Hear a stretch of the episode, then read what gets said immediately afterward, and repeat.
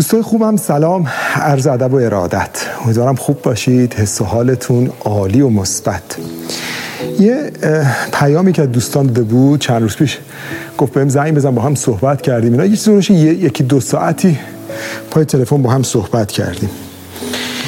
یه بحثی پیش اومده بود میگفتش که آره یه موضوعی رو توی دادگاه مطرح کردن طرفش رفته پول داده قاضی رو خریده و یه چیزی علیهش صادر شد. خیلی به هم ریخته بود. می‌دونی اصلا یه نکته تو موفقیت همین به هم نریختنه. یه چیزی که ما توی موفقیت میگیم همین که آدم بتونه تمرکزش رو چیزای مثبت نگه داره و آدم بتونه بتونه توی سختی ها خودش کنترل کنه. من تو هنر زندگی و مسیر سبز خوشبختی در موردش خیلی صحبت کردم.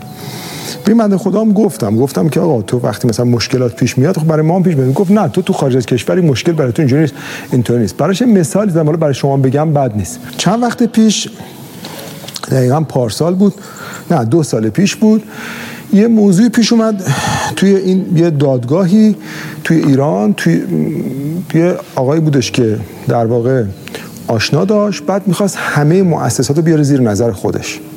مثلا ما اصلا تو خارج از کشور کار می‌کنیم کارمون آنلاین مثل اینکه بگین اپل چون سایت تو ایران داره یکی می‌تونه بره تو ایران ازش شکایت کنه.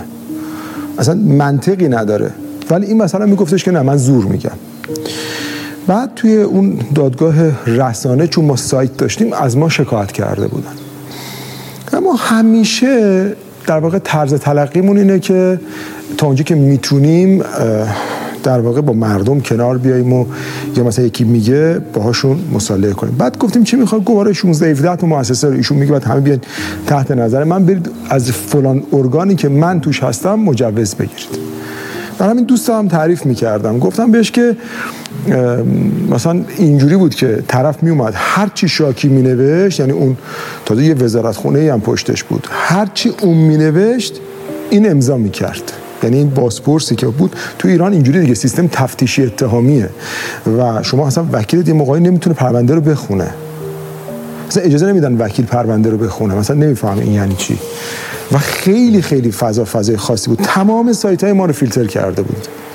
بدون اینکه هیچ اتفاقی بیفته. بدون اینکه هیچ چیزی هنوز مشهود باشه.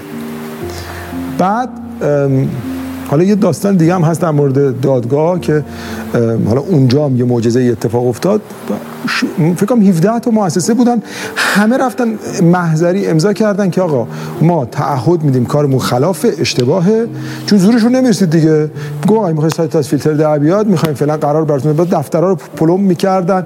مثلا یه شبانه میریختن دفتر میبستن. ما دفتر تو ایران نداشتیم.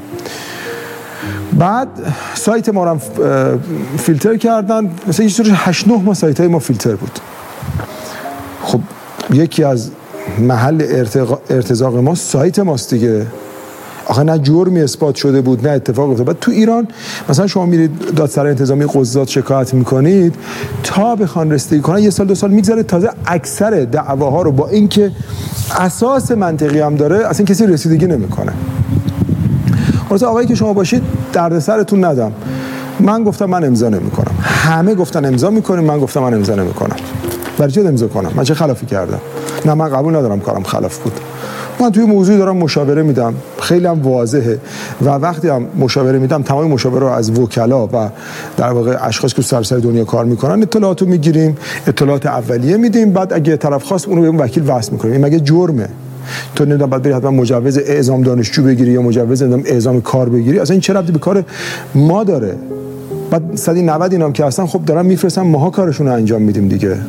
نه من قبول نمی‌کنم این حرف. من همه گفتم تو خدا هست حمایت می‌کنه.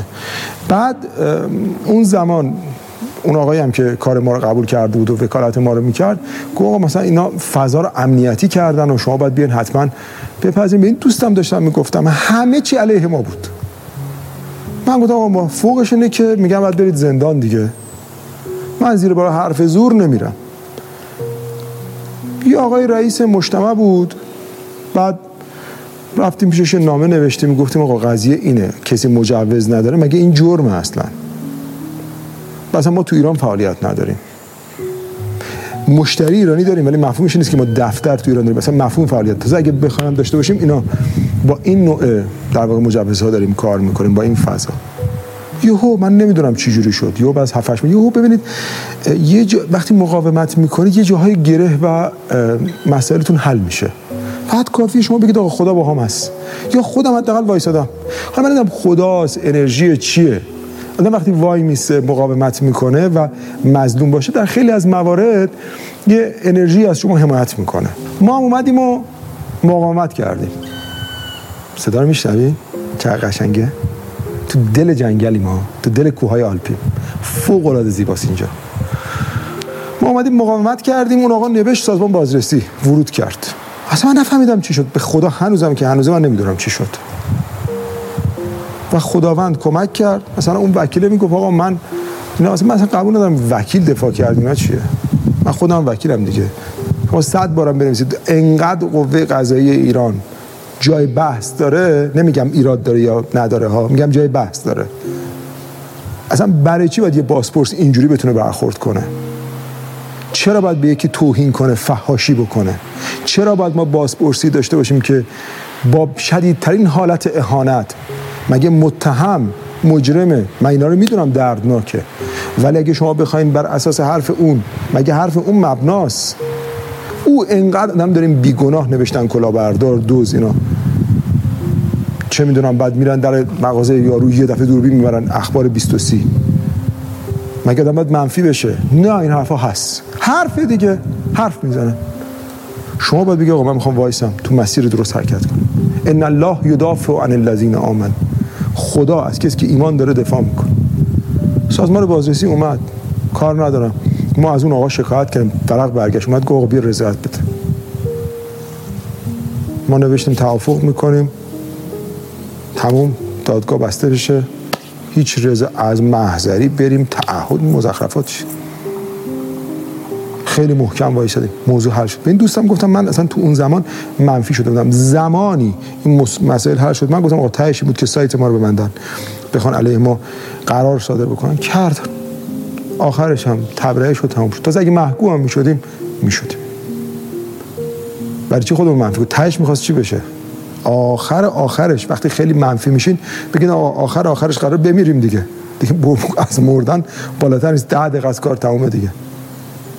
شما سعی کنید آدم خوبی باشید تو مسیر درست باشید به خدا توکل کنید. خدا حل می‌کنه. شما وقتی برمیگردید راه امید هست. کمک می‌کنه. شما کافیه به خودش پناه ببرید. میگه آره من بیام خارج از کشور. گفتم آقا خارج از کشور مجله نکن بیای بذار همه چی در زمان خودش اتفاق میفته. خدا که دیر نمی‌کنه که. منظورم این بود اینو می‌خواستم به شما عزیزان دلم بگم.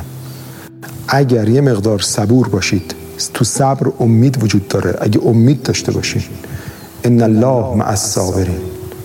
خدا با صابرینه. حل میشه همه چی. این روزای سخت میگذره.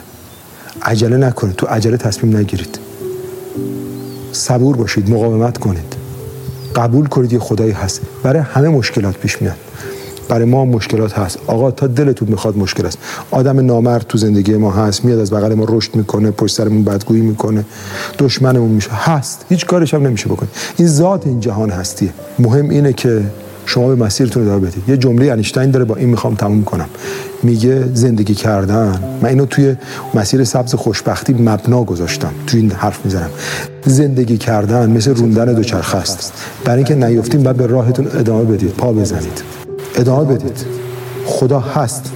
تو نیت درست باشه. تو مسیر درست قدم بردار. خودش حل می‌کنه. عاشق تک تک دارم. یه ذره اطراف رو ببینید. حالا هواتون مثبت بشه. یادتون باشه خدا هست. تو مسیر ادامه بده. اگه وایسی میفتی ادامه بده. پا بزن. حل میشه. یا علی. مردم شهر بهوشی هر چه دارید و ندارید بپوشید و برقصید و بخندید.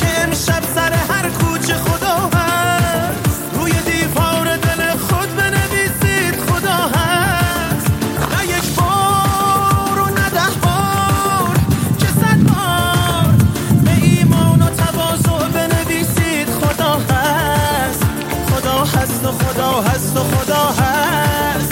خدا هست و خدا هست و خدا هست.